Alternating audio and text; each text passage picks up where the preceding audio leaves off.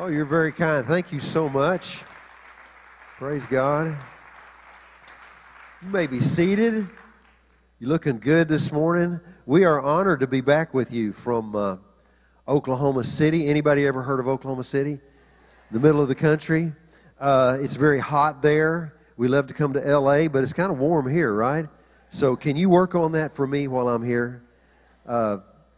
We love this church. You know, we were talking yesterday. We had dinner last night, and this church has been a big part of our life. We've been coming here for like 25 years. Pastor Richard and Nancy are great friends and partners in ministry. And I think the older I get, the more precious friends are, right? I don't know how many of those you're going to have in life. Really, really good friends.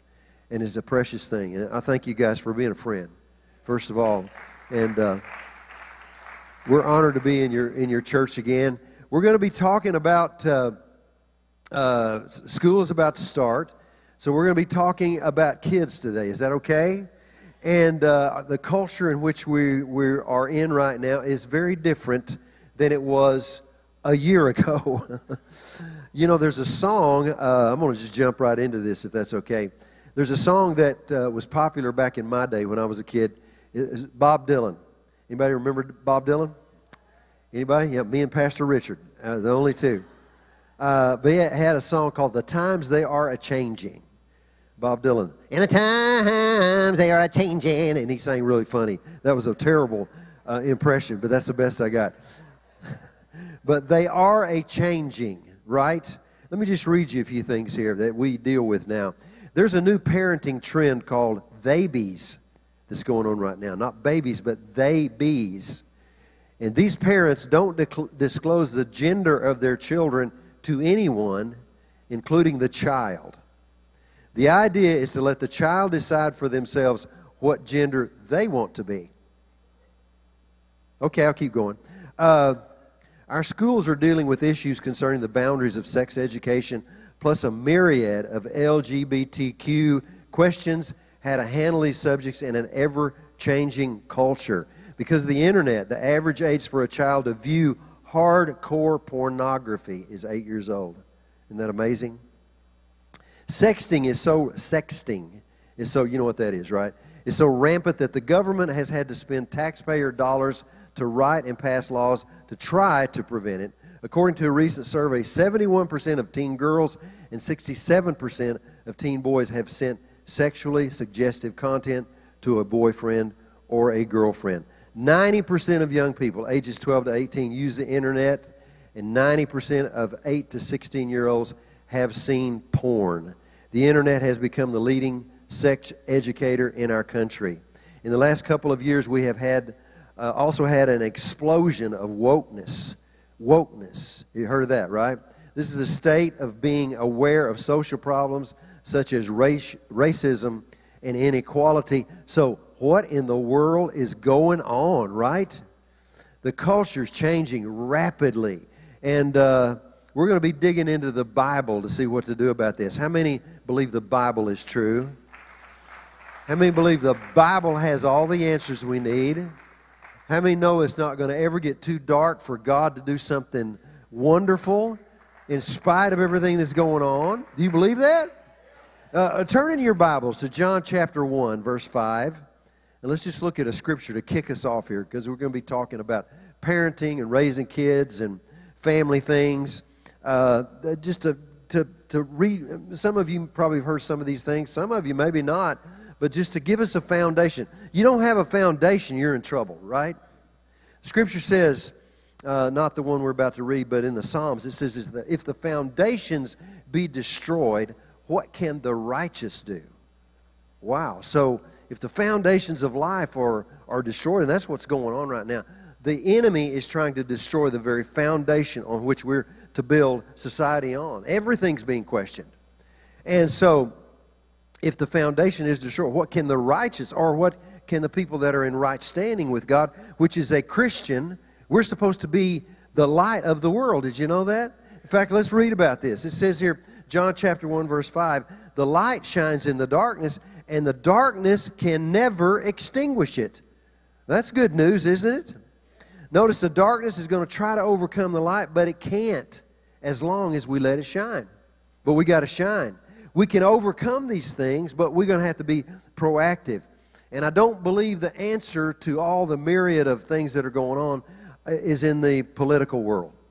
I don't believe we're not going to vote, and we should vote, and we should be educated, and we should, you know, be aware of everything that's going on. One of the reasons is so we can pray about it. But I believe the answer to all this is grassroots. Everybody say grassroots. What do you mean, Pastor Ken? It all starts at home. It all starts at home. In the beginning, God created the world, and He established the foundation that the world is to build on. And it is, He started with a man made out of the dust of the ground, right? So God is saying He created the man first. Not that the man was better than the woman. The woman's going to come along later. In fact, the man came from the dust of the ground. The woman didn't come from the dirt, though. She created from the man. She came from the man. That's why women don't like you to bring your dirt back in their house. Because we think so differently, men and women, right? But God created the man and then later on the woman, and that's the foundation of life. Two people got married.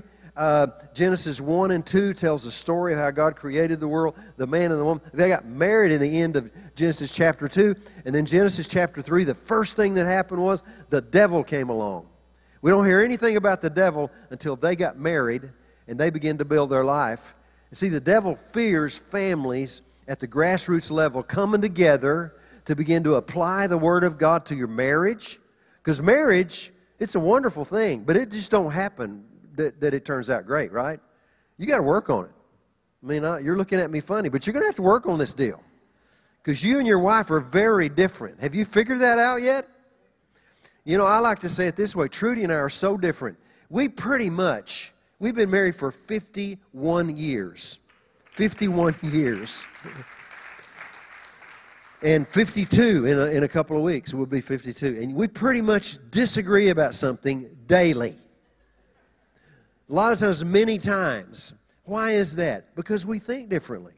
I'm a man, I'm a guy, but she's a woman. You know, and the thing about, the Bible talks about how that when God created the world, created the man from the dust, created the woman, she came from the man, and she was taken from the rib of the man, it says, right? You remember that in the Bible? From the rib. So we think about a rib as like being a little bone, you know, because you got ribs. You got a rib cage that protects your vital organs, right? And so you got a lot of rib bone. So we think that, well, God just took a little rib bone and made the woman. It's kind of like insignificant. But that's not really what that term means if you study it out in the Old Testament. The term rib actually means the side. And here's what that means. God just didn't take a little rib. He cut this big part out of Adam to create the woman. And God's telling us as a man that's married, when you get a wife, if you don't bring her in, if you don't nurture her because you're the leader, then you're missing out on half your life because she's there to help you, right? Helper. Woman is the helpmeet, right? You ever heard that term? Not helpmate, helpmeet. This helpmate sounds like a little servant, right? Go get me a glass of tea because you're my helpmeet or helpmate. That's not what, it's helpmeet. And here's what helpmeet means. It means a helper, but a helper against. Or a helper, here's a good way to say it. The wife is the helper with a different opinion. That turn on any lights for anybody? My wife always has a different opinion. And she's always trying to help me, even when I don't want her to help me. It's like when we're in L.A., right? And we're driving, we're in traffic. You guys have traffic. Oh, you have traffic in this town. Wow. And it's a whole different level of traffic. And so we're in traffic, and she's constantly, like we're pulling up to a light, and we're sitting there. And I know how lights work because I'm a man. And I know that when the light's red, you stop. Everybody got that? You stop, and you sit there. And then the light turns green. That means you can go. But Trudy wants to help me. So she's sitting there watching everything that's going on. This helping thing is working in her all the time. And so the light, it's not green yet. In fact, it's still pink. It's going to green. But before it gets to green, she's leaning over. You can go now. It's green. And I'm like, I can see. But I used to get very offended about that, but here's what I learned. She's trying to help me. She wants to help you because you're a team.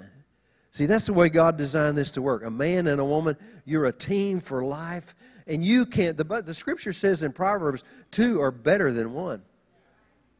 So when you get together, the power on your life gets turned up. That's why the enemy hates your marriage so much and wants to keep you stirred up against each other. Because if he can keep you stirred up against each other, then you're not in unity to fulfill the grand purpose that you have. And listen, in our time, we need unified marriages like never before. Because we are called to be the church in the earth, right? And the church is the light of the world. Somebody said, Jesus is the light of the world. Yeah, but Jesus isn't here. We are. And Jesus in us. Yes, we need Jesus. We got to have him in us, but we got to take our stand. We got to fill our place, right? And that begins in your marriage and in your home and in your family. Family is a building block for all of society. And we need to see how important, you need to see how important your family is to everything that God wants to do in the world. Now, you know, when Trudy and I got saved, we're from a little bitty town out in the Texas Panhandle. Town of about 800 people. We went to school together. She's 2 years younger than me, and I asked her to be my girlfriend when she was 12 years old, and I was 14. Because I looked at her, I saw her one day getting on a bus, and I didn't know her, but she's this cute little blonde. She's wearing a yellow outfit, and I only saw her getting on the bus from the back. But I'm 14, but I thought, wow, I don't know that girl. I need to see what she looks like from the front. Because I like the back, right? But later that day, I saw what she looked like from the front, and I liked that even better. I liked the package, right? So I asked her to become my girlfriend. That's a long story. But we would date, and we'd break up, and then we'd get back together. But we got married, and when we got married, we began to immediately have more trouble than we could have ever imagined. The reason was we don't know what we're doing, and we're young, and we're very dumb. I was 19, she was 17, barely 17. And so we began to fight and have trouble, but my wife's a lot smarter than me. Because one night she cried out to God. And she said, God, I felt like when I married this guy that I thought this would be a great life, but we're fighting all the time, and I need your help. And as far as I can tell in my life, you know, women sometimes have this ability to get real honest with God. As far as I can tell in my life, you've never helped me. That's a pretty bold thing to tell the Lord, right? She said, and I'll tell you what, if you don't help me with this thing, that's it. I'm never going to ask you for anything else. I'm not going to church. I'm done. I want to know you're real. The next day, this is so good. Somebody comes and knocks on her door. I was at work, and they came in and told her all about Jesus. And Trudy got gloriously saved, filled with the Holy Spirit. And then she became, yeah, go ahead, clap your hands. But then she became a burr in my saddle. Because this, you know, she's just serving God with all of her heart. I mean, she was radical, living this thing out, thinking that I would want to jump in, but I didn't. Because I had some problems. One of the reasons I didn't want to know Jesus was I had professed him as my Lord when I was younger and gotten totally away. And I didn't think God could ever love me again. You ever felt like that? I thought God couldn't love me. I turned my back on him. But she began to pray for me. And she prayed hard. And she prayed good. Because in a few weeks, I got saved and filled with the Holy Spirit. Amen. So now here we are. And really, we started out, we just wanted to have a good marriage and raise kids that knew this Jesus that we knew. It became a quest for us. We had a little baby girl. Later we had my son who's 4 years younger than my daughter. And I got into kids ministry, and I got into this kids ministry. We had a TV show that I was a part of back in the 80s and 90s called The Gospel Bill Show. Anybody ever heard of that? And went all across America and around the world, but I never intended to do anything like that. We just wanted to raise a successful family for God. And out of that came, now we have a church that my son planted in Oklahoma City that's doing well. And we'll be telling you more about that. But I said all that to say, family is the foundation of everything. Your family is called to make a difference in the world, to make a difference in your world, to touch people's lives. It's grassroots. You know what I mean by that? Just living this thing out daily with the Lord. When you make a mistake, and you're going to make some, just keep coming back to Him and working on your marriage and working on your children. And even when they're grown and they get away from you, you never forget. You never stop praying for them. We pray for our family every day. That's a foundation of what Trudy and I pray and live for every day. Because if we can get our family going, we can touch the world. That's what God's called us to do. But it begins with the family. So we're going to talk about family from the Bible this morning. Is that all right? Psalm 127. Turn there if you would. Psalm 127 is what we're going to build on. And this psalm is a part of a series of psalms. They begin with Psalm 118 and end with Psalm 134. And they are called Psalms of Ascent. Everybody say ascent. Let me hear you, ascent. Ascent, that means you're going up, right? And these psalms were sung by the people of Israel, the Hebrews, when they would go from all parts of Israel. And Israel's it's not a big country. You probably heard this. It's about the size of the state of New Jersey. So you can drive around Israel in a day. Trudy and I have been blessed to be there a couple of times. It's not a big country. But 3 times a year, a Jew that loved God, and they were all supposed to, would ascend to Jerusalem from all around the country, even from other countries, and they were required to come to 3 feasts. They had 7 feasts, but 3 they were required to be at. And they were the Feast of Passover, the Feast of Pentecost, and the Feast of Tabernacles. And they were required to come from all around the country, other countries, to come to Jerusalem to celebrate those feasts and to focus again on God. And they're called Psalms of Ascent because they would, as they were coming to Jerusalem, they would be singing these songs. These were all songs that they sung because they learned that when you sing the Word of God, you remember it better. So they're coming up into the presence of God, and so they're singing these songs. And Psalm 127 was a song that was the blueprint for building a family. This is the blueprint. If you're going to have a strong family, which is the foundation of everything, you need to understand this psalm. And so let's read this psalm. Let's read parts of it and break it down. Psalm 127, verse 1. Are you there? I'm going to read from the New King James Version. It says, a song of ascent, which is what we're talking about. You're going up. Of Solomon. Unless the Lord builds the house, they labor in vain who build it. Unless the Lord guards the city, the watchman stays awake in vain. Now, this is about family, but it's kind of in code. And you need to understand that this is talking about the code. There's two in code people we're talking about here. One of them is the builder, and the other is the watcher. The watcher and the builder. It says, back to the psalm, unless the Lord builds the house, they labor in vain who build it. So we're building a house or a family. That word house, you can substitute the word family. Unless the Lord guards the city, the watchman stays awake in vain. So we have a builder and a watcher. These terms carry significance. They're in code. This is talking about the father and the mother of the family. The father is the builder. The mother is the watcher. The man, the father, is designed by God to be the builder of the family. Let's talk about the man for a while. His loving, caring, strong leadership as a father is to point the children in the direction of the true Father in heaven and lead the family through the different challenging chapters of life. One of the problems that we deal with now in our culture that's growing on an exponential basis is the fact that we are so bereft of true fathers in our families. We have men and women getting married, and because of the breakdown of the home, they weren't fathered. Therefore, if you weren't fathered properly, you don't even know what a father looks like.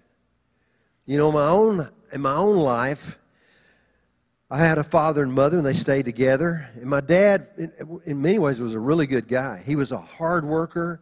He was a strong person. I mean, he was a strong person. He was a leader. Strong person leader.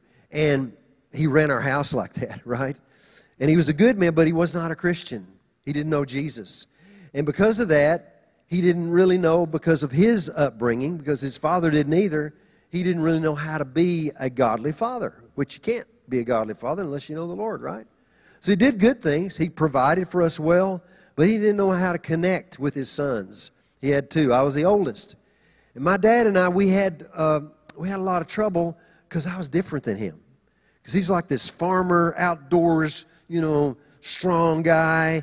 And I was strong like him. In fact, the older I get, I think the more I'm like him.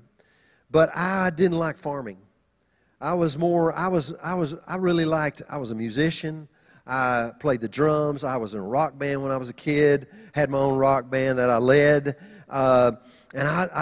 So we kind of butted heads. And he didn't know how to connect with me because we thought so differently. And my dad, he never really talked much to me. You know, fathers are supposed to talk to their children and connect with them in life. But he didn't do that because he didn't know how. He never went to my ball games. So I grew up with kind of a father that was a good man and showed me how to work, but he didn't know how to love me. And I didn't think he did. In fact, I didn't think he liked me because kids don't know. You have to exhibit that to them. They have to see. It's your actions that speak, right? And my dad didn't know how to do that. So I grew up with that identity of a father. Now, I'll tell you what great thing happened to me is when I got saved, Trudy and I met the Lord. Trudy's dad was a whole different kind of guy. He's a godly man. He's in heaven today. Wonderful man. Brought me in, would talk to me for hours. I loved to sit and listen to this guy. He knew the Bible, and he became a father for me. And thank God he did, because I saw what a true father was supposed to look like. But the father is designed to give the children identity. The father is designed by God to be the foundation of the family. Now think about the foundation. Whenever you build a building, the first thing you build is a foundation, right? I mean, this is a beautiful building. And, you know, it's all the cool stuff on the walls and the video stuff and these lights that look like cannons up here. Hope those don't go off. You know, all that's cool stuff. But if you don't have a good foundation, this thing isn't going to stand. Because sometimes storms come through L.A., right? Not often as much as Oklahoma. We have things that are called tornadoes in Oklahoma. We're getting ready. My son's church, we're getting ready to build a building. We've got some land.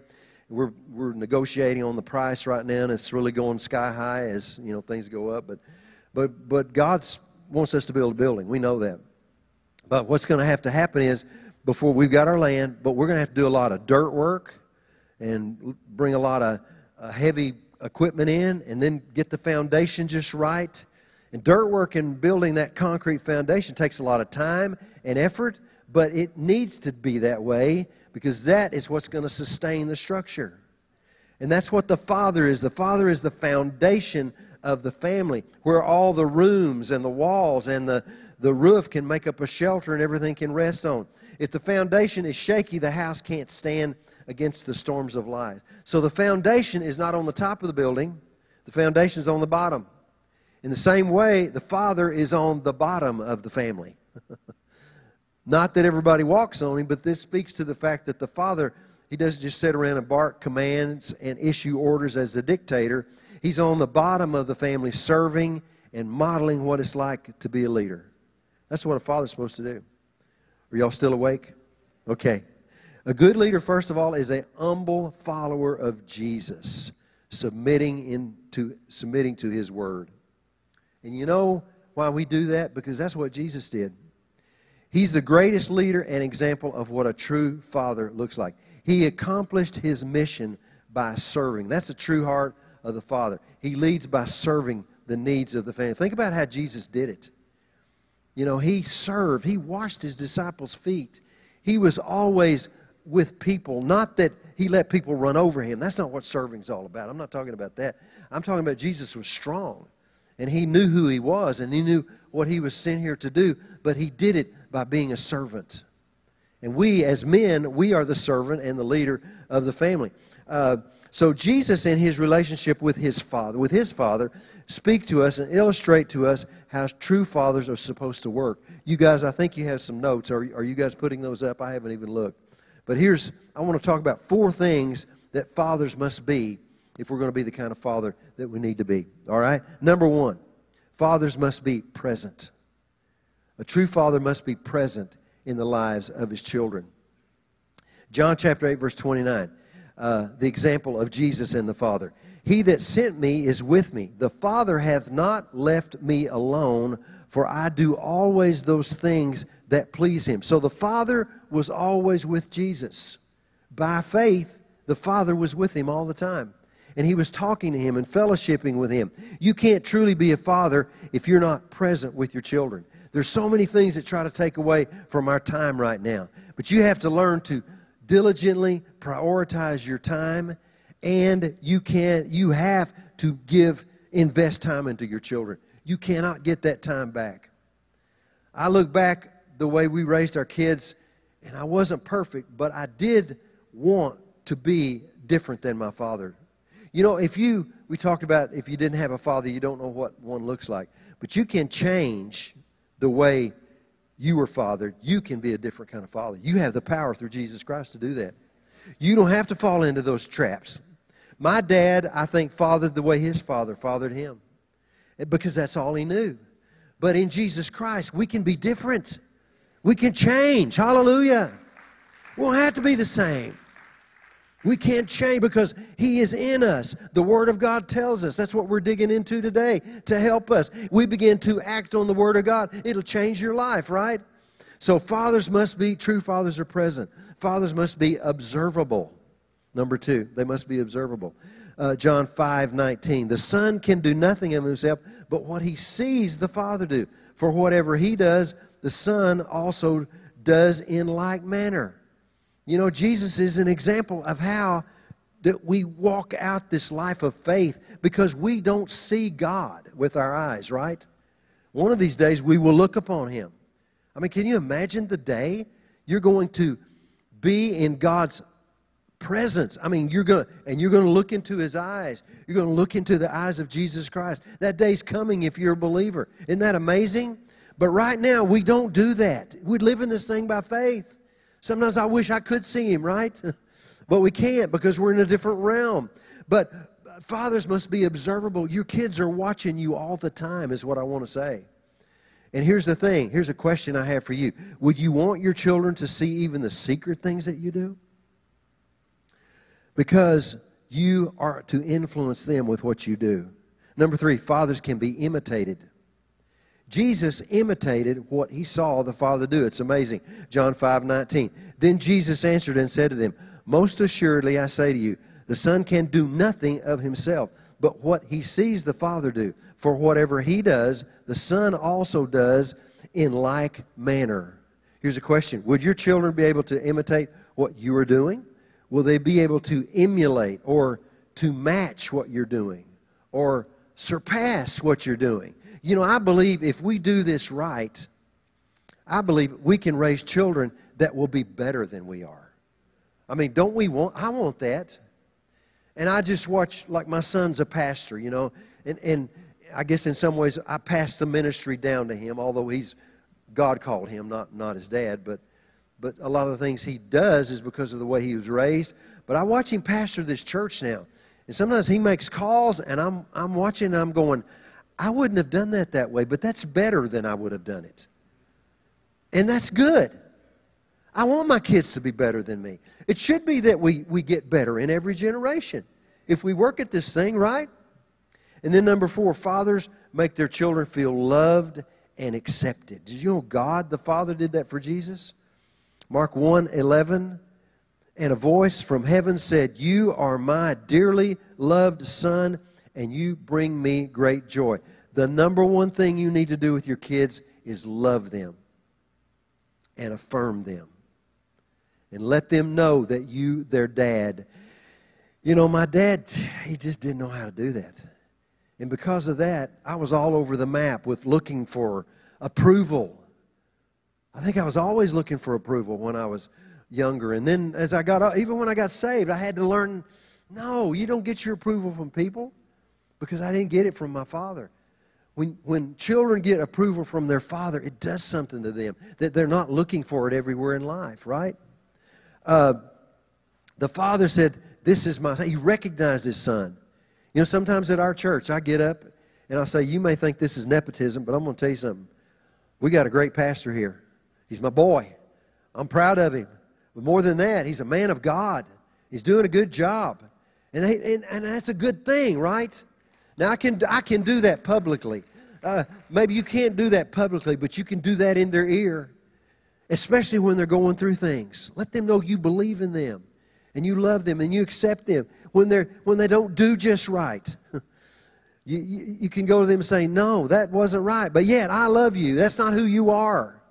I've done that with my kids too. That's not the real you, right?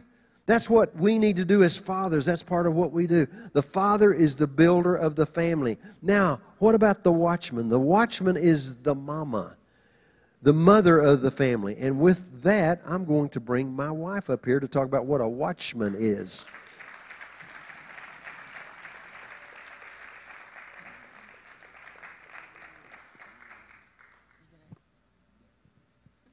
Praise God. Wasn't that good?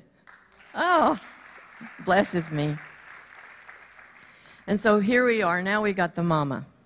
There is nothing like a mama. There's nothing like a mother. They have this ability to be the mama bear. I mean, you don't want to mess with a mama. And God made them that way. You know, the thing about the mama is, let's go back to our scripture. It says, the watchman guards the city, and so much of the tendency of a woman, if you've ever studied out how a woman operates, they are so different than a man. But everything about their equipment is a watcher. That's why they're always helping. It's because they're watching every little thing that's going on.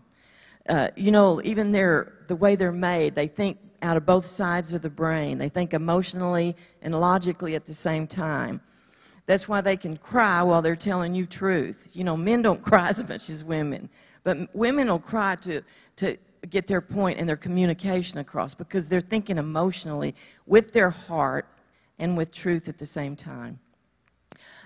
They're amazing.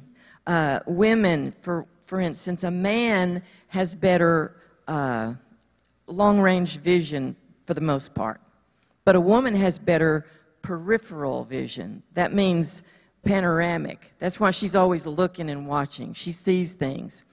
But we were talking about husbands and wives being partners. You put those two things together, if the man's got perfect long-range vision, women have better peripheral, you put that together in your marriage, you got perfect vision because you see it all. That's why women have different opinions, because they see it from a different perspective. Women are better at judging people and their body language than a man. Women see things that men just don't see, because they're more sensitive. They're very sensitive to the spirit, too. That's why your wife just knows things. And he was talking about the helpmeet. The helpmeet, in the Hebrew, that word means, and I think I've taught this here before, but it means the strong military ally that sees the enemy.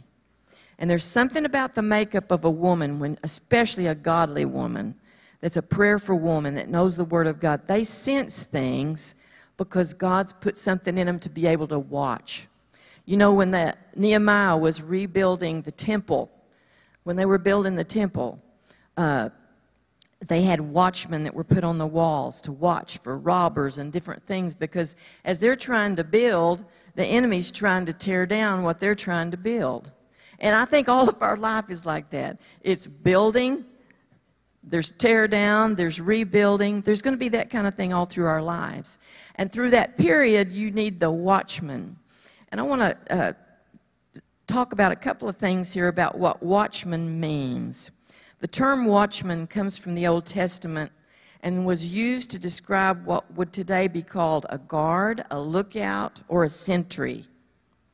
And it also means, the word watchman means to lay siege for something, which the only way to lay siege for something as a Christian person is to do it in prayer. And I think one of the things that God uses women for, because they have such a sensitivity, is their prayer life. They pray and they sense things. And that's why you need to always be sensitive to your wife and to the wisdom that flows out of her, because she has a sensitivity to see things that you maybe don't see. And so, you know, in my life, I've always had a sensitivity to prayer. I've always wanted to have a sensitivity to prayer. And I think you can desire that from God. You can say, I want to be an intercessor. I want to be a watchman over my family. I want to give my life to that. You know, as I get older, I was talking to a pastor and Nancy last night. It seems like my life as I'm getting older is going back to that place of just being in a constant flow of prayer. Prayer over my family. Prayer over my grandchildren. I have now 2 great-grandchildren. So I've got a big bunch to watch over. But not only watching over just my family, but, you know, we have a church I watch over. I watch over the people of my church. I care about them. I pray for them. Watchmen are those who pray, and women are one of the best. But it also says this, if you're trying to guard without God helping you, you're going to watch in vain. All you're going to do is worry about it. You don't watch and worry. You watch and pray. And one of the things you're going to have to do as a mother and as a watchman, I believe in the last days, I believe Jesus is going to come back soon. But in the meantime, we got a job to do, because we haven't won the war yet. And I believe with all my heart that we're going to be a glorious church presented to the Lord in the end. But it's going to take some work and some watching. But I want to be in that place where I can be a tool in the body of Christ to watch over the church that we've got, to watch over what's in my life. I can't watch over your life, but you can. You know, if everybody would do their part in this area, if everybody would be a watcher, if everybody would learn how to pray for their family, then God would be able to cover everybody in the world. We can't watch over everybody, but God can call you to watch. And it's very important. But there is just a sensitivity in your wife that you need to learn, especially you husbands. You need to learn to listen to the sensitivity. That the great women of the Bible were always so sensitive. You know, Rebecca knew when she was carrying her little twins that Jacob was really supposed to be the leader. She understood that. I think about when Jesus was being tried, Pilate's wife came in and said, I had a dream last night. You better leave him alone and wash your hands of this. You don't want this on your, tally before God. Samson's mother was the one the angel came to and talked to her about Samson. So many times God will talk to the mother about the children. And then she can bring that to the husband. And as the authority, he enforces and builds on that. Do you see what I'm saying here? So as wives and mothers, we need to be the watchmen over our family. You know, I remember when my son was born, when I carried him, I went through a tremendous mind battle carrying him. The whole time I was carrying that little boy, the enemy was telling me there was something wrong with him. And I had to fight in the Spirit. I fought through worship and the Word of God. I fought for him for 7 months. And then there was a day that the Lord showed me in the Spirit that what was happening was the enemy was lying to me about him. And I remember that day, all of a sudden, the Lord let me know that Satan's lying about this baby. And he began to show me, really, what the baby was going to be like. And he said, you're going to have a little boy. This was the 7th month. And I had gone through so much in my mind carrying that little boy. But he showed me in the 7th month, he began to show me that, he said, he's going to be a little boy, and he's going to follow in his father's footsteps all the days of his life. Not just this father, but this father. And so one of the things we have as mothers, as watchers, is the ability to know the end from the beginning. And you have to go back to that sometimes. I think we have to go back to that now. Many of us here have raised children. We've got kids. And maybe they're away from God. I don't know. But you go back to the beginning. And you go back to the promises you made to the Lord and the vows that you made. And you build on those things and you don't let go as long as you live. Watchmen. We need watchmen in this hour. We need prayer warriors in this hour. And I just ask you to really press in. Abide in His Word. Don't listen to the words of the world right now, because you're going to get real discouraged if you do. But you go back to this book, you go back to what God's told you about your children, and you hang on to that, and you pray for them, and you believe God over them, and you be that mother that you're supposed to be. Mother of your children, mother of the world, mother of the church, mother of whatever you can mother, but be a watchman for them. In Jesus' name. So here's our point, and we're going to talk about this and then take a little break. God has chosen parents. They have different roles, the mother and the father, the watcher and the builder. And we're to partner together to lead our families that do damage to the kingdom of darkness. But let me end with this. If you're a single parent, you're not alone.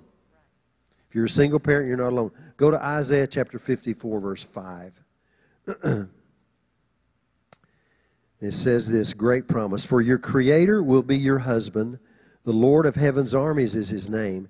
He is your Redeemer, the Holy One of Israel, the God of all the earth. For the Lord has called you back from your grief as though you were a young wife abandoned by her husband. If that's happened to you, if you've been abandoned, you've been through a divorce, God is telling you that He now will take the place of your husband or your wife, depending on the situation. God, I don't know how He does this, but when that happens, somehow He wants to have a closer relationship with you if you'll dig into that. And He will become the missing part of you. He can do that. I think one of the ways He does that is through the church, because the church offers a place for you and for your kids. Your kids can observe godly men and what they're supposed to look like. And because there are godly men walking around serving that they can take an example of. So it's important to understand, though, that you're not abandoned. God wants to help you. One of the ways He does that is the church. Excuse me. So here's our point. The watchman and the builder are the foundation of the family. And that's what the first verse is talking about. We're going to dig into the rest of this psalm. Let's take a little break right now. Would you mind bringing me that book? And that little thing there. Back on our table, we brought a couple of items. One is our book called Devil Proof Your Family. It talks about some of the things we've talked about marriage, husbands and wives, parents, fathers and mothers.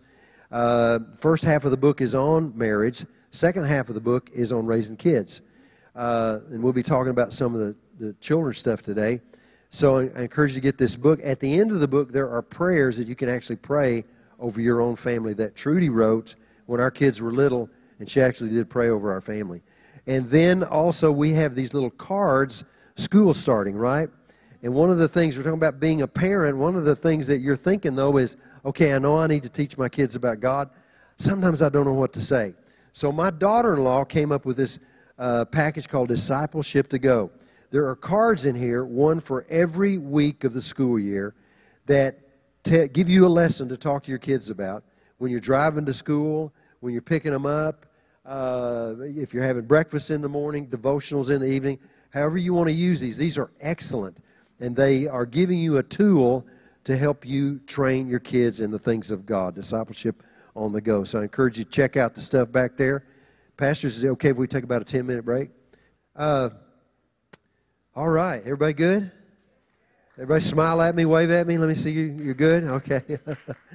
All right, we're talking about Psalm 127. We're talking about family, talking about parenting.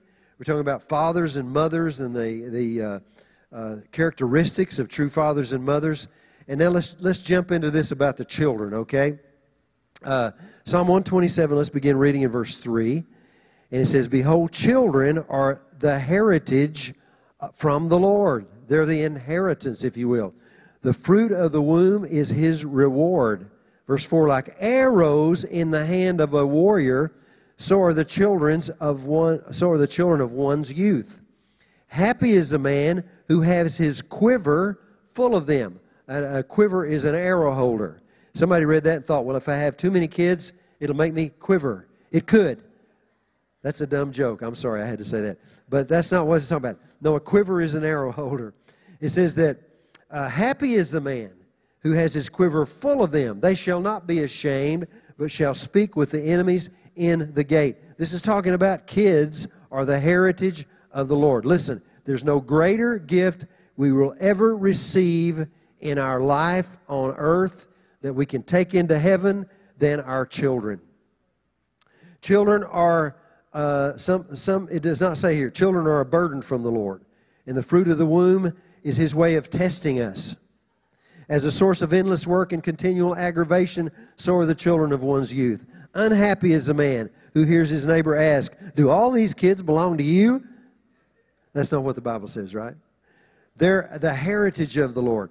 The greatest investment that we get as a person, the thing that we can determine what happens in life is our children. When you train your children, you are investing for their future, but also for your own future. Let me, please be patient as I brag here for a minute, okay? And I'll give you this principle. I have two children, and both of them, Trudy and I, did the best we could to invest in them when they were young. And it was a challenge. And neither one of them, as they grew up, were perfect. I'll talk about some of their issues later on because nobody is. Everybody has issues, right? We're all on the same level. We all sinned and came short of the glory of God. So don't look at me with that pious look on your face. You're just like me. You miss it. We missed it, right? And our children did too, but we invested in them.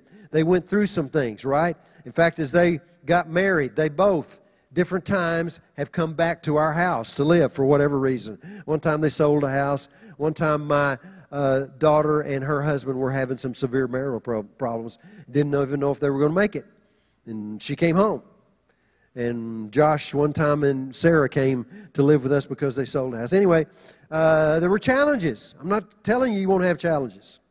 But I am telling you that you can get through your challenges and you can raise kids that love God. I'm going to say it again. You can raise kids that love God. Right now, can I brag? My daughter and her husband have a gymnastics business in Tulsa, Oklahoma. They've been doing this for how long, baby? 25 years at least. And they run their own business. They are one of the top gyms in the state of Oklahoma. They Scott has raised champions, gymnastics girls out of his gym. And not only that, but his gym is kind of like a mini church, if you will. Because so many of these kids are coming in. They're from crazy families because of the culture that's going on right now. And he has taken them under his wing. He trains them, but he's also an example to them. He's an overt Christian gym. If you don't want to hear somebody get up and preach every time you come, you don't want Scott's gym because he'll offend you. But he can do that. It's his gym, right? So a lot of these kids coming in, some of them get saved. Many of them now, through the years, they've grown up. Most of the people that work for him in his gym now are kids that he raised. And he's a true father to these kids. Isn't that awesome that God can do that? And they raised two daughters. We have two great-granddaughters now. Through my oldest granddaughter has two kids, and I'm proud of my daughter and her husband. My son is a pastor, him and Sarah, in Oklahoma City. They've had challenges. Everybody does, right? But now he's a pastor, and he's touching that city. The church is growing. They're producing disciples that love Jesus. I talked a little bit about him already, but I'm proud of my kids. But here's the cool thing. Now, as I get older, because I'm getting a little older, I know it's hard to believe. I look good, right? But I'm getting a little older, and I'm slowing down just a little bit, right? Right, Reggie? We're slowing down a little bit. And that happens. And we're all going to do that. This is the way of life. Life happens real quick. You may be young looking at me and saying, I'll never be that guy. But you're going to get old one of these days if Jesus tarries. I'm telling you, I didn't think about getting old when I was young, but it happened. And I look at it and I say, how did I get here? But you know what? Now, because I raised my kids, that's going to come back and be a blessing to me because I get to be a part of my son's church. I don't run it. I don't want to run it. I want him to run it, right? But I get to be a part. And I have a unique place of being a leader in the church. I'm the apostolic elder there. I get to speak into, you know, the decisions of the church. And one of the things that's a joy in my life right now is I get to invest into these young men that are coming up to lead. And I get to help them with proper doctrine. And I set the standard for some of the things that we teach in the church because I've been around a while and I've learned a couple of things, right? And that's what God wants. See, when you raise your children, they'll come back and they'll be a blessing to you later in life. So we need to understand that training children is an important thing that we do. Now, children here are likened unto arrows, right? So let's talk about that. When it comes to an arrow is a weapon, right? And so God is telling us that your children, we're to raise children that become weapons against the kingdom of darkness. That's the ideal thing that we're doing with our kids. An arrow has three different parts that I want to break down and talk about today. And with an arrow, there is the arrowhead, which is the point that does the damage of the arrow. There's the shaft that carries the head to the target. And then there's the feathers that guide the arrow to the target, right? And that's like a child. There's three parts to a child, too. Their spirit, their soul, and their body. That's a three-part. We're all three-part beings. Spirit, soul, and body. You are a spirit that lives in a body that has a soul or a mind. When you got saved, really we say people's souls get saved, but really what got saved in you was your spirit, the invisible part of you. Your spirit man on the inside. You were dead unto God. Dead. D-E-A-D, right? Now, you were still walking around living and breathing, but in the sight of God, you were a dead person because of sin. Sin is serious, and it takes you out. And all of us went there. But Jesus came, and He gave you not a brand new soul, not a brand new body, but a brand new spirit. The invisible part of you. That's why people have a hard time with that. Because when you get saved, you don't change physically. You know, if you're a little ugly before you got saved, you'll be a little ugly after you got saved. That's just the way it is. But your spirit invisibly got changed. Then your body, you know, let's talk about the body for a minute. Your body, I got bad news for you. It's kind of going downhill. No matter how much you fight it, you know, I work out pretty much every day of my life. I do some things now. I don't work out as hard as I used to. But I'm fighting this thing. But things are happening to me every day. These wrinkles have come, you know. In fact, Trudy has gotten this stuff now. She put some on me this morning to help with the wrinkles. I try to do things with my hair. I want to look as young as I can. You say, well, you're just putting on airs. No, I just want to look as young as I can as long as I'm here. I want this to be the best, but this is the best I got anymore. I mean, this used to be a lot better. I'm fighting it, but oh, man, it's a battle. But here's the good news. One of these days I get a brand new body. Won't that be awesome? Like, you know, you're going to get abs back. You're going to be pretty again, right? Yes, brother. Somebody got blessed over that. But then your soul, your mind. Your soul is your mind, your will, and your emotions. Your soul is your thinker. Your decider. You have a decider. God gave you a decider. He gave you authority. And you know what? You can do anything you want to do. He gave that to you. Now, I would encourage you not to go rob a convenience store when we get done with this session today, but you could. But see, your mind, your decider is so very important. Your will, your emotions, that has to be rebuilt. That is the soul that gets saved. Your soul, my soul is still being saved, being transformed. My thinker's better than it used to be in some ways, but then there are new battles that come up. And so you have to continually do what with your mind? You have to renew it, to think. That's why you need the Bible. That's why you need a seminar like this, because this helps our thinker get in the right place again. Because the world, when you go out there, it chips away at you. And you have thoughts coming at you all the time. Words are coming at you. And you turn on the TV and there's words and images all the time, but they're not all of God. Have you noticed that? A lot of those things, you don't need to dwell on that. In fact, sometimes you need to turn it off. Fox News, turn it off. You know, I got to tell you, I watch a lot less of that stuff than I did for a while. Because it gets me. It breaks me down. Because when I see what's going on in the country, it's heartbreaking, right? But listen, The kingdom of God is bigger than what's going on in the country. The kingdom of God can change what's going on in the country. I believe there's a great separation of darkness and light going on right now. The lines are getting more defined as what's light and what's darkness. And so we're the church, but and it's, you know, sometimes it's scary, but we were made to be here at this time. It's no mistake you're here. You got to look at life like that, right? So spirit, soul, and body. Three parts of a child that we must train as parents. So let's break them down. First of all, number one, the soul or the mind. That's the arrowhead. That's the point. That's the point that does the damage. And Jeremiah 59 says this, "Our arrows shall be like those of an expert warrior. None shall return in vain." So if children are like an arrow, we want to train them so they'll be like an expert warrior. The mind is like the arrowhead. It must be sharpened. The sharper the arrowhead, the more deadly the arrow. And parents, we are the primary disciplers of our children. But to do that, throw some ideas at you. We must be involved in their lives. Most parents today, or a lot of parents today, are training their children to process everything through their feelings. How does that make you feel is a question kids are being asked on a regular basis more and more and more. Like, you know what? How do you feel about this? Do you feel like you're a boy? Because we think you're a boy. You have a boy's equipment. But if you don't feel like you're a boy, well, maybe you're not a boy. That's very confusing, isn't it? And they're getting away from the truths of God's Word. Listen, it's real simple. And we're not trying to be ugly or discriminatory or anything like that. But if you want to know what you are, check your equipment.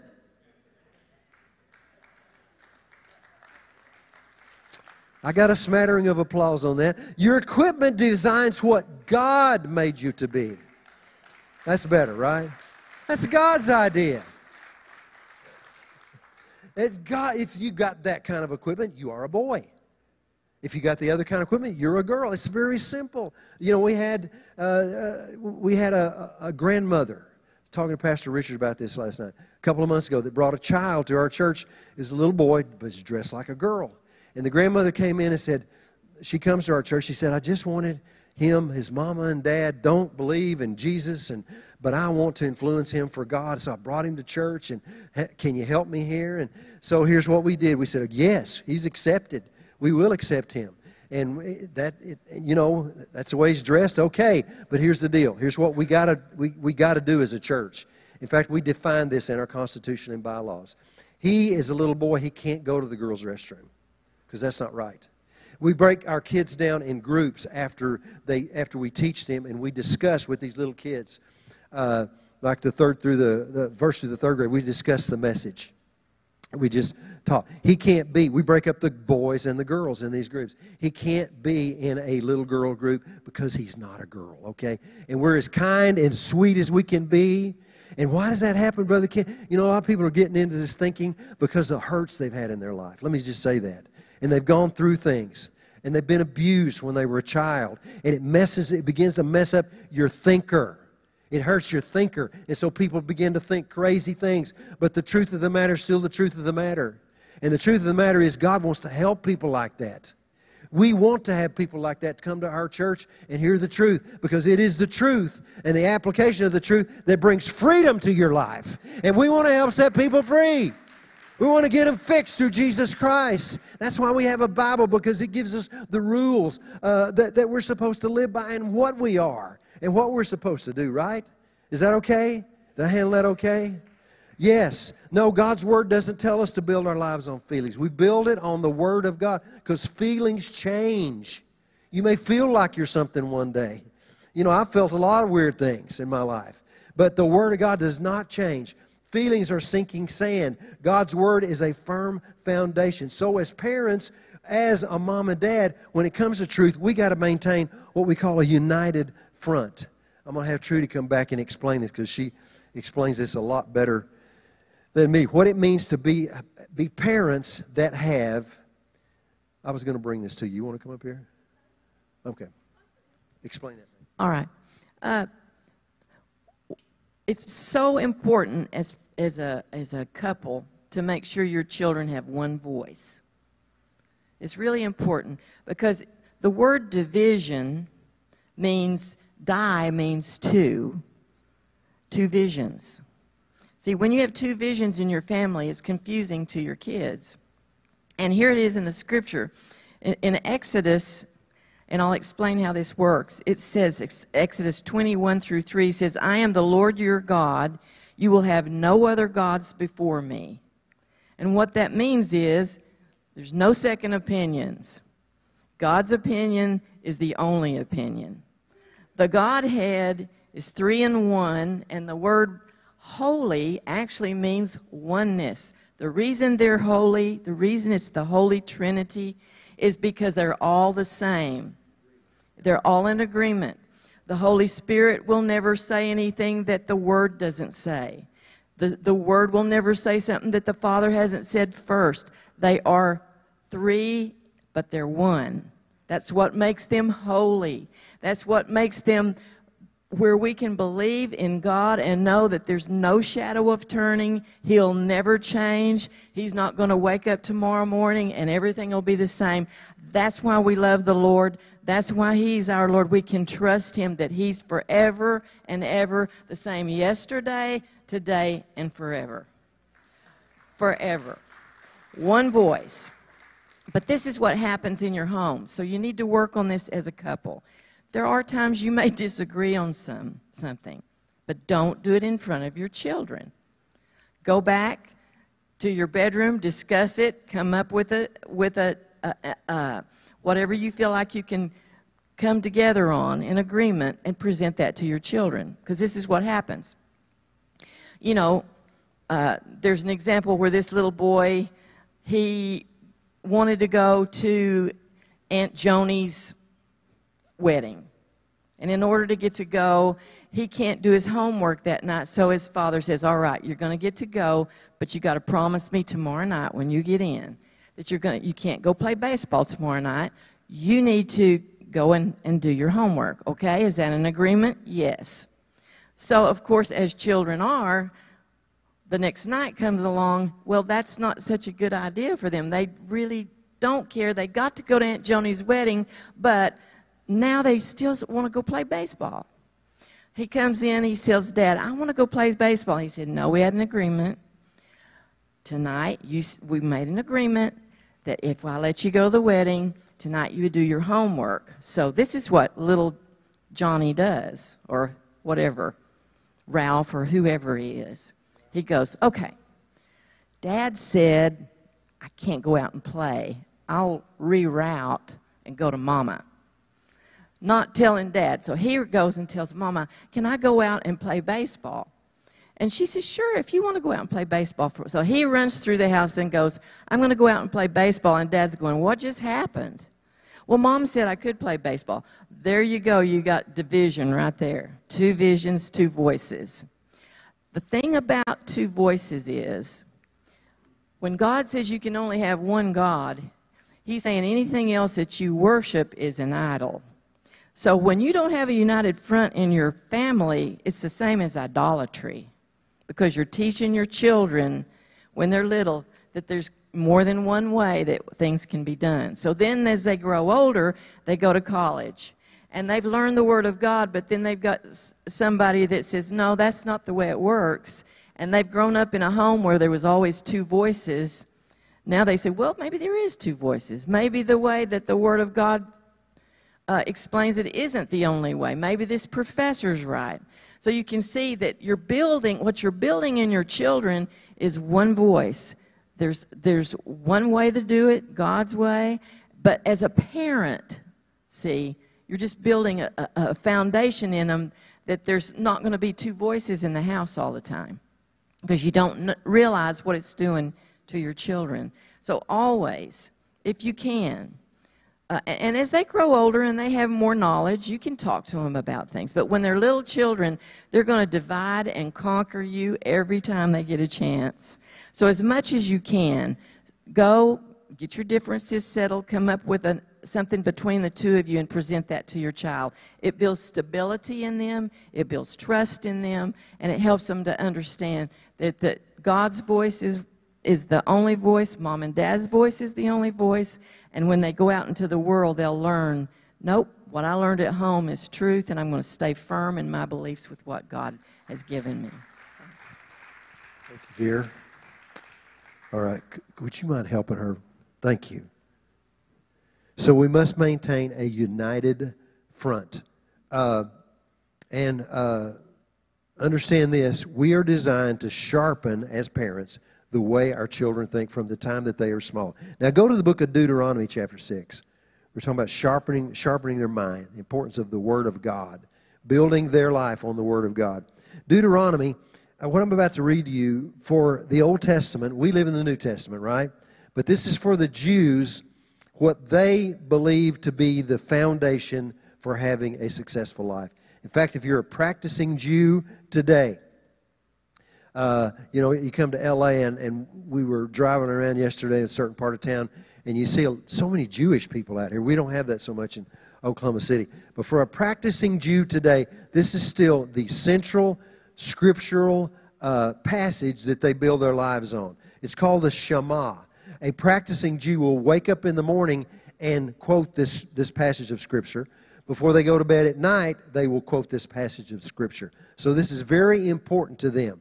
And I think for Christians, we're not Jews, right? But it speaks to us too, because it's the truth of the Word of God. So I'm going to begin reading in Deuteronomy chapter 6 and verse 4. And I'm going to read through this, point out a couple of things as we go. So here we go. Listen, O Israel, the Lord our God, the Lord alone, and you must love the Lord your God with all your heart, all your soul, and all your strength. That's your body, your soul, and your spirit right there. Verse 6, and you must commit yourselves wholeheartedly to these commands that I am giving you today. Repeat them again and again to your children. Everybody say children. You're supposed to, as parents, talk to your kids about the Bible. Talk about them when you are at home, when you're on the road, when you're going to bed, and when you're getting up. God is telling us, especially when our kids are little, this is the best time to talk to them about Jesus. When they get up in the morning, talk to them about God. Pray before they go to school. Teach them from these cards a biblical principle. When you're driving them home from school in the afternoon, that's another good time. When they go to bed at night, get up. Verse 7, repeat them again and again to your children. In other words, they don't just get it because you go over it one time. They get it because you keep going over it, right? Talk about them when you're at home, when you're on the road, when you're going to bed, when you're getting up. Tie them to your hands and wear them on your forehead as reminders. Practicing Jews today have things that they put on their head and to fulfill this Scripture. They try to fulfill it that way. The Lord your God, or in other words, this is what's going to happen when you do this. The Lord your God will soon bring you in to the land he swore to give you when he made a vow to your ancestors, Abraham, Isaac, and Jacob. It is a land with large, prosperous cities that you did not build. Houses will be richly stocked with goods that you did not produce. This literally happened to the children of Israel when they came into the Promised Land. But the Promised Land is a picture for a Christian of us living, not when we go to heaven. We're going to go to heaven, but that's not the Promised Land. The Promised Land is what we live on the earth. Because in the Promised Land, there were giants, right? There's no giants in heaven.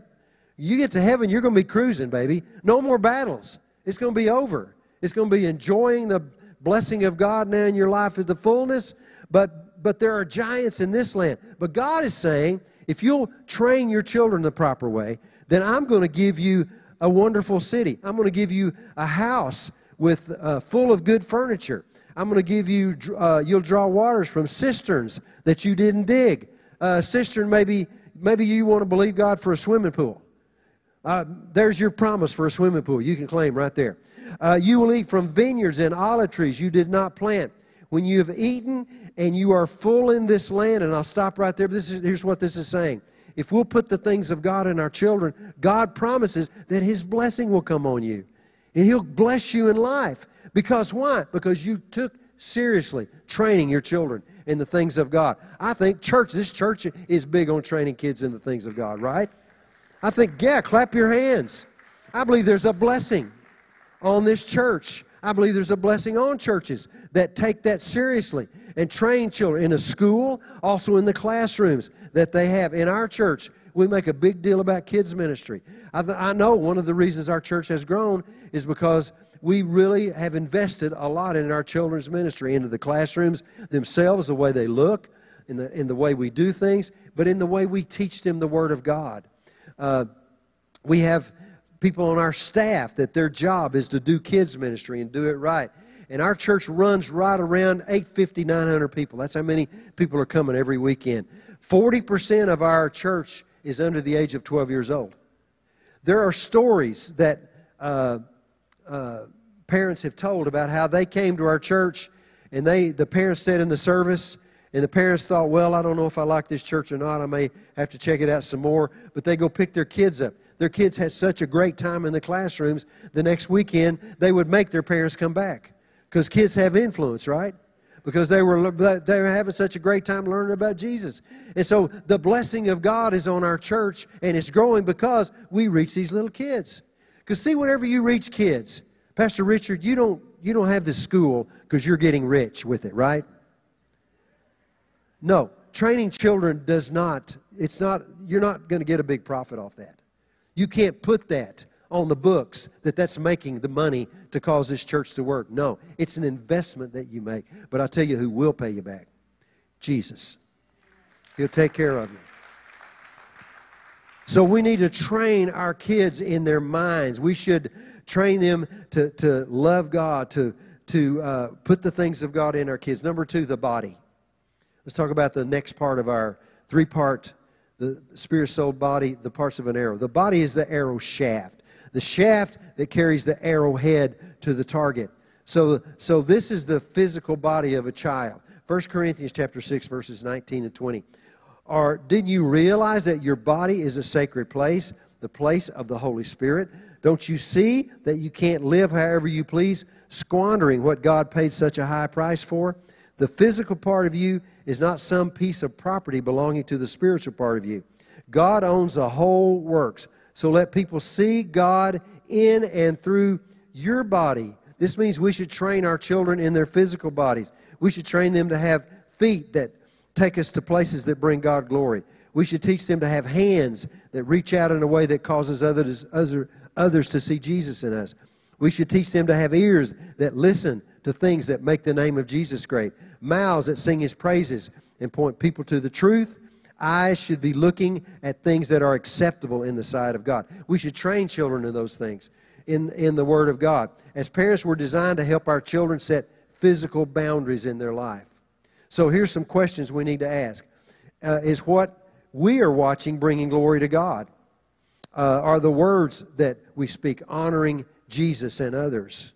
And this is real. I'm really going to get nosy with this one, okay?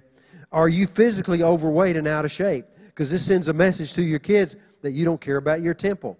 And if you don't care about honoring God with your body, why should they? Yeah, okay, I'll keep going. Is your body bringing glory to God? And then there are times with them physically, we have to watch over what they see, what they're looking at. One of the scourges of our society happened back in 2007 when the iPhone came out. And the iPhone changed and is still changing the world. Because and I have an iPhone and I have an iPad.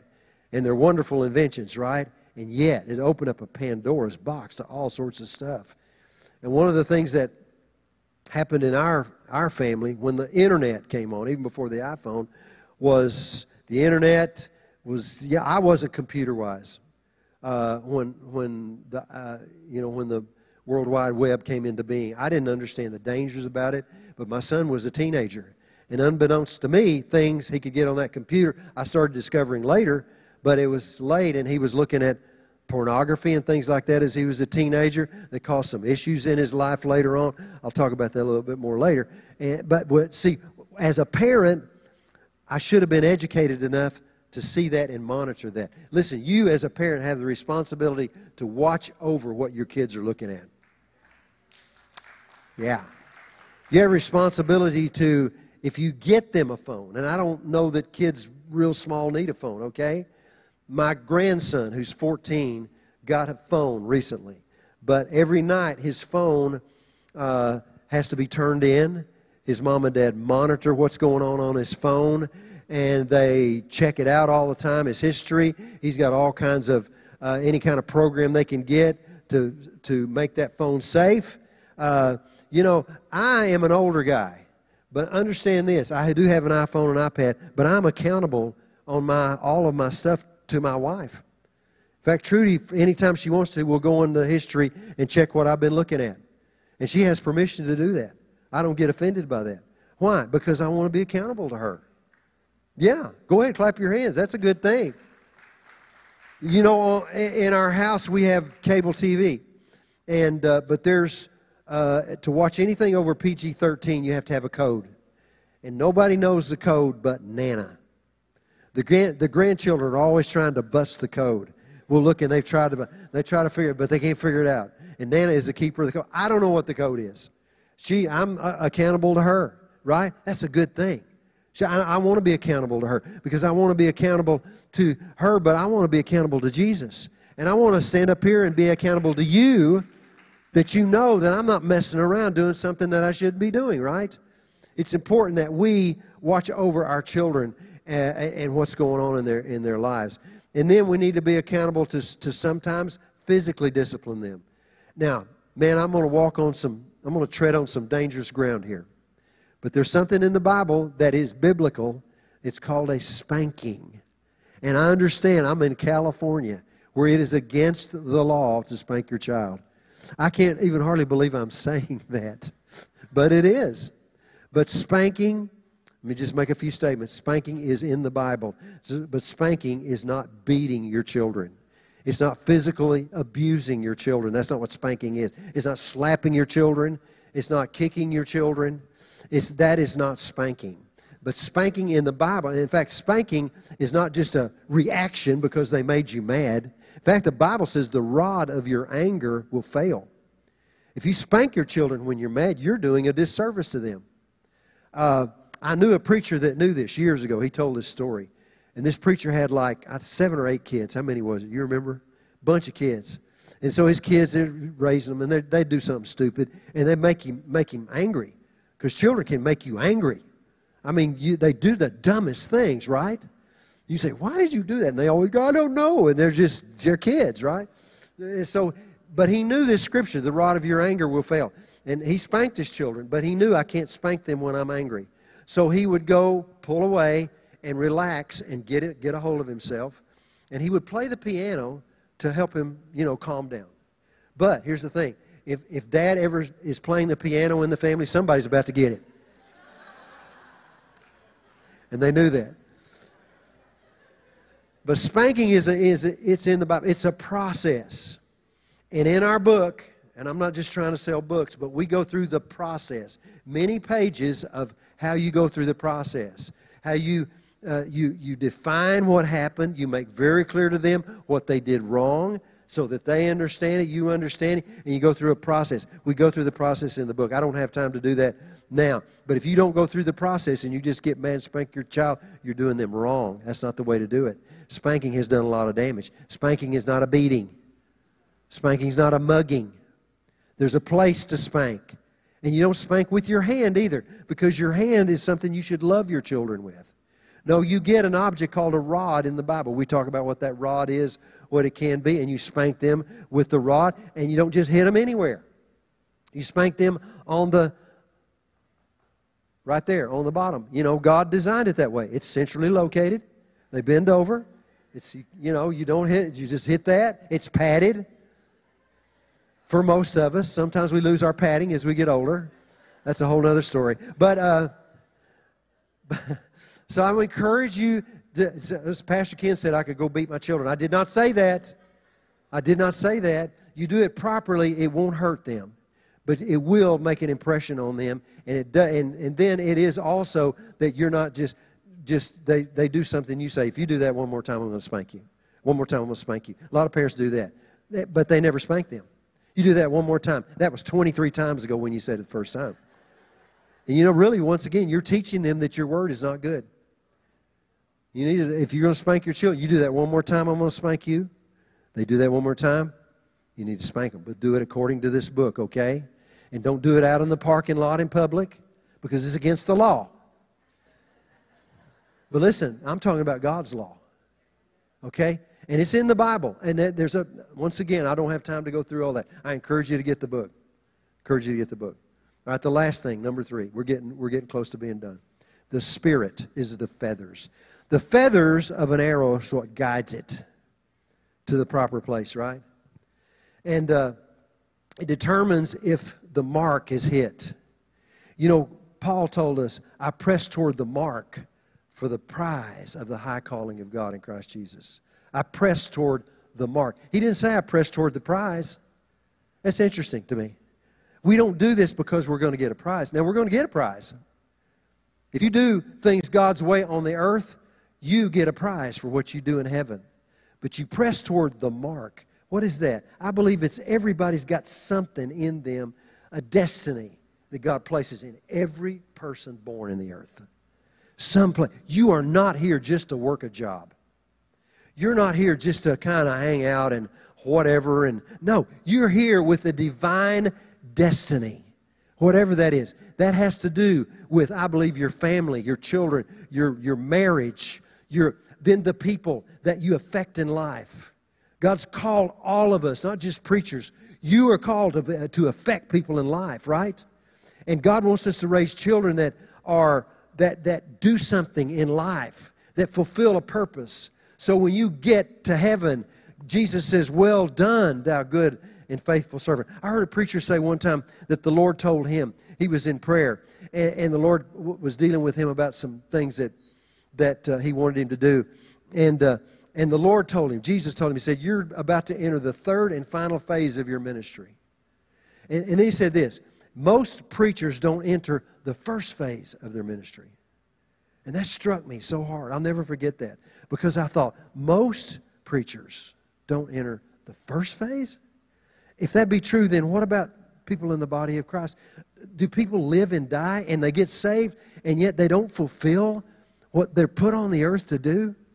Don't you know deep inside you're here for a purpose? Can't you feel that sometimes? You know, the devil wants to discourage you from that. But listen, you're here for a purpose. And that purpose never is done away with as long as you're living. When you leave the earth, that's going to change. But right now, I am 71 years old, and I still have something I want to do. Now, it's changing. It changes all the time. At 71, I don't want to do what I was doing at 50. There was a day I was traveling crazy all around the country, and Trudy and I were doing that, and we were young and jumping up and down. And before that, I was a praise and worship leader. And as a worship leader, I'm jumping up and down on the stage. And, you know, there came a day that I wasn't enjoying that as much. It changed. You go through chapters. You have to honor that. Listen, I'm talking to somebody. You need to get with God and see what the next step is with Him. Quit trying to figure it out on your own. You have a purpose for this life. You have a destiny. And we need to change and roll with the changes. I think that's the key to fulfilling your purpose. Because at 20, it's different when you're 20 than when you're 40. It's different when you're 50 than when you're 60. Changes happen, right? And so we are helping our children understand this thing. And the spirit, the feathers, here's what I want to say about this. We have to understand that our children need spiritual development. And as a parent, you can be responsible for their spiritual development, which means, you know, you as a parent, even as a grandparent, can pray and your children get saved. You should lead them to Christ. You should make a big deal about them and their spiritual development. Because the Spirit, the Holy Spirit that gets them born again, that then they're filled with the Holy Spirit, is going to direct them. They learn that at an early age, then that's going to help them find their place in life, I believe, earlier. And children, listen, they're a lot more spiritual than most people think. I've worked with little kids. That little kids can get saved. They can be filled with the Spirit. Jesus talked about this so much. He said, Mark 10:13, let the little children come to me, for the kingdom of God belongs to those who are like children. In Matthew 18:3, assuredly I say to you, unless you are converted and become as little children. Isn't that amazing? He didn't tell the children, you kids, you're immature. You need to grow up. He told adults, your problem is you need to think like a kid. You need to go back. Because kids, they are so pliable. And they you tell them something, they believe it. Some of the best moments of my life have been with my grandchildren when they come over and spend the night. And I'll just purposely begin to talk to them about the things of God. And all I have to do is kind of get the ball rolling. Like mention anything. And they begin to ask me questions. One of the best ways little kids learn is by asking questions. And you want to train them for God? Just throw a little truth out there, something spiritual, and then let them begin to ask you questions. They'll ask you some doozies. They'll take you places. My little granddaughter, Josh's middle daughter, Bo, she's really unique. Well, they're all, everybody's unique, but Bo is just a thinker, and she thinks real deep. And she's like her daddy was as a little girl. And she kind of frowns when she's thinking. And she'll get into a discussion with me, and she'll hold me accountable to spiritual things. And I love to talk with Bo. We're going to bed at night. She'll get deep into the things of God. As a little, she's, 10 now? Kids are deeper than you think. And they need the development of their children. And you got to learn to answer the questions that they have. That's one of the ways they learn, is they ask questions. When my son Josh was little, he was always asking me questions. I remember one time we went to eat lobster at this restaurant. We met this guy, and we were in Texas doing a meeting. And this guy invited, said, Pastor Ken, I'd like to take you out and have lobster dinner with you. And I said, yes, sir, we'll make that. We'll do that. So we went to this restaurant. Well, Josh was 4, okay? And Josh has never had lobster in his life. He's been deprived. But... you know how it is, you go into a seafood restaurant, a lot of times they'll have the lobster in a tank.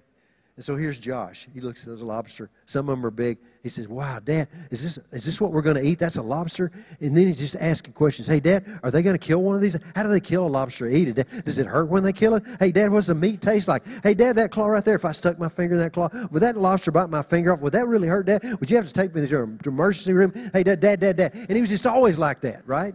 Just asking questions. And so, and I'm trying to be nice and talk to this guy's taking us out, but Josh is just, and he was always going, hey, Dad, just poking me. So we sit down, and he's still asking questions. Hey, Dad, when the waitress comes, can I have a Sprite? Hey, Dad, how the salt and pepper, getting the salt and pepper shakers? And just, it's like, gosh. And I noticed the man that took us out to eat, he's sitting there smiling. He was older. His name was Mr. Dupuis. I'll never forget it. He's smiling at this, and he... there's a break in the questions, and he says, does that boy ask you a lot of questions? I said, are you kidding me? This is all he does. He said, well, can I help you?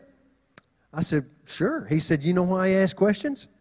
I said, well, what do you mean? He said, he asks questions because he's hungry to learn. And he asks you questions because you're his father. And he wants to hear his daddy answer his questions. So as he grows up, let me give you some advice. Take the time to answer his questions.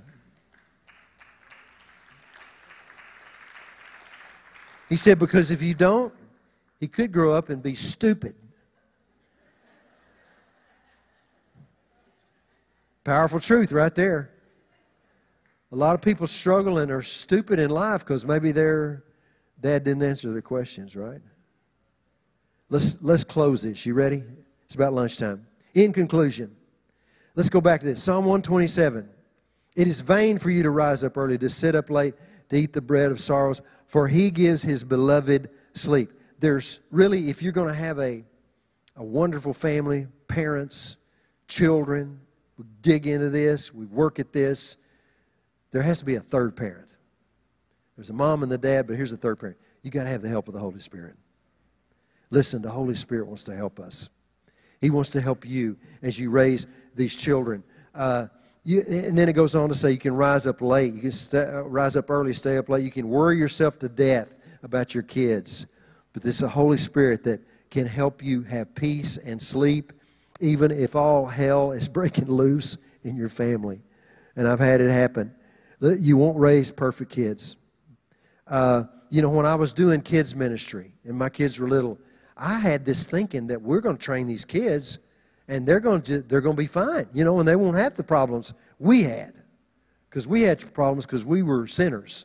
But my kids, they've been raised in the things of God, but that's not the way it works. They have their own choices to make, right? I mentioned that my kids weren't perfect. My daughter, unbeknownst to us, there was a couple of times that she snuck out of her house and went out with her friends as a teenager, drinking beer and doing things like that. And we didn't know what happened until later, she told us. Raised in a Christian home. I talked about my son and pornography. He got addicted to it. We didn't know that could happen. But it is a problem he had to overcome. And trouble come. But unless the Lord build the house, right? Who's the Lord? The Holy Spirit. Unless the Lord keep the city. The Holy Spirit. The Holy Spirit wants to help us. He wants to help us watch. He wants to help the builder. He wants to help the watchman. I don't know what we would do without Jesus and the Holy Spirit. God is real. This is more than just we do this by rote, okay?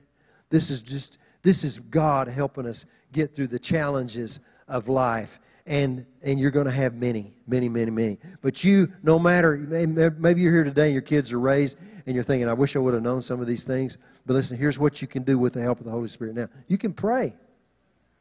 I'll close with this. Let me just read this little excerpt that I got from a book recently that I really like. Many parents moan aloud when they think of their children who are young adults and away from home. I did everything I knew to do to be a good parent, and it looks like nothing has worked. In fact, the good seeds that the parents have sown are still planted in the soil of the child's life. It's at this point that the parent must turn to the only thing that can be done, pray. Pray daily. Pray persistently. Pray specifically. And above all, pray in faith that God not only hears you, but will answer. A man once said to his friend, I believe if you thought the Lord told you to jump through a stone wall, you'd jump. The friend replied, if the Lord told me to jump through a stone wall, it would be my business to jump, and it would be his business to make a hole. The same goes for parenting. The Lord tells us to do our part, to raise our kids according to his commandments, to do the best of the knowledge we have, and then we must trust him to do his part in our children's lives. You sow, but only God can grow. Trust him to do that work in your child's life today, to bring to life that which is dormant, and to cause your child to grow and flourish into the fullness and stature of Christ. Amen. I got a good friend named Willie George. And he tells this story, I'll close with this, about one time he was preaching in Missouri. He lived in Tulsa at that time. He was driving back on I-44 from Missouri to Tulsa. And as he's driving, he was alone. And he remembered as he going down the road, there was an exit to go to Carthage, Missouri, right before you get to the Oklahoma border.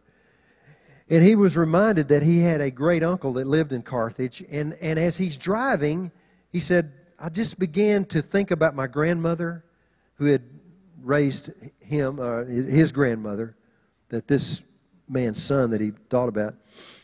And he said, I remembered my grandmother praying. His grandmother prayed for the family a lot. And he said, as I'm driving, I heard my grandmother's voice saying, God, that all my children might be saved. Oh, God, that all my children might be saved. He said, I began to hear that in my spirit, you know, not with your ears, but.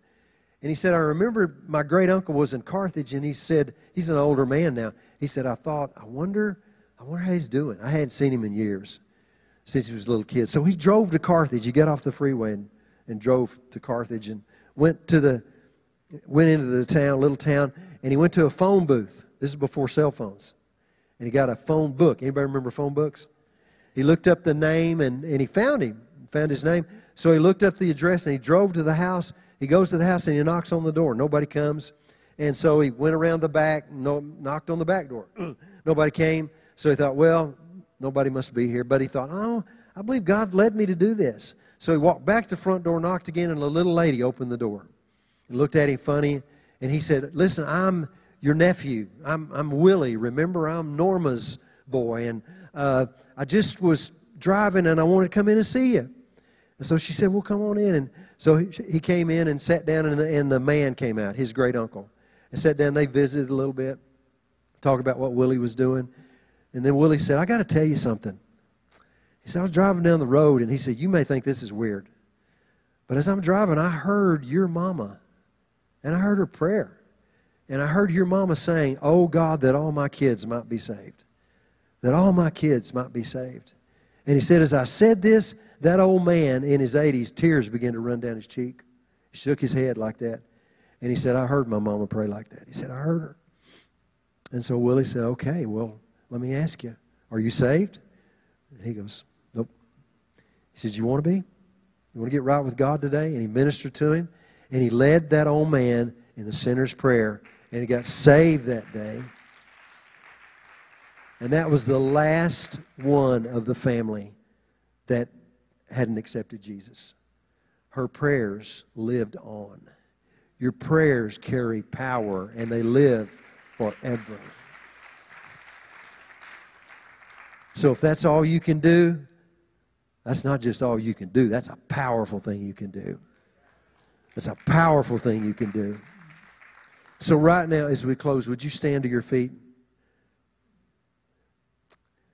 And I'm gonna lead us in a prayer right now. And in fact, let me ask you this question. How many of you would say, Pastor Ken, I got people in my family. There's something about family. Not just your kids, but cousins and uncles. And that, you know, I got my great uncle saved right before he went to heaven and died. 6 months after I prayed with him, he was hard of hearing. I had to scream the prayer with him that day because he couldn't hear. But 6 months later, he died, and he went to heaven. And he was a mess growing up, man. I mean, he had lived a rough life. But there's something about a blood connection. And I'm going to ask you this. Anybody have family today? Say, Pastor Kendall, I want to pray for my family. Maybe it's your children. Look at those hands. Maybe it's your uncles and nieces and nephews and fathers and mothers and whatever. Amen. Lord, you see those hands? Let's pray right now. Acts 16, verse 31, Paul said, if you'll believe in the Lord Jesus Christ, you can be saved and your house, which means and your family. So, Lord, today as we close, we pray for our family members. We're bringing them to you right now. Lord, as we come before your throne in Jesus' name, we see them in our mind's eye. We bring them to the throne of heaven by faith, wherever they are.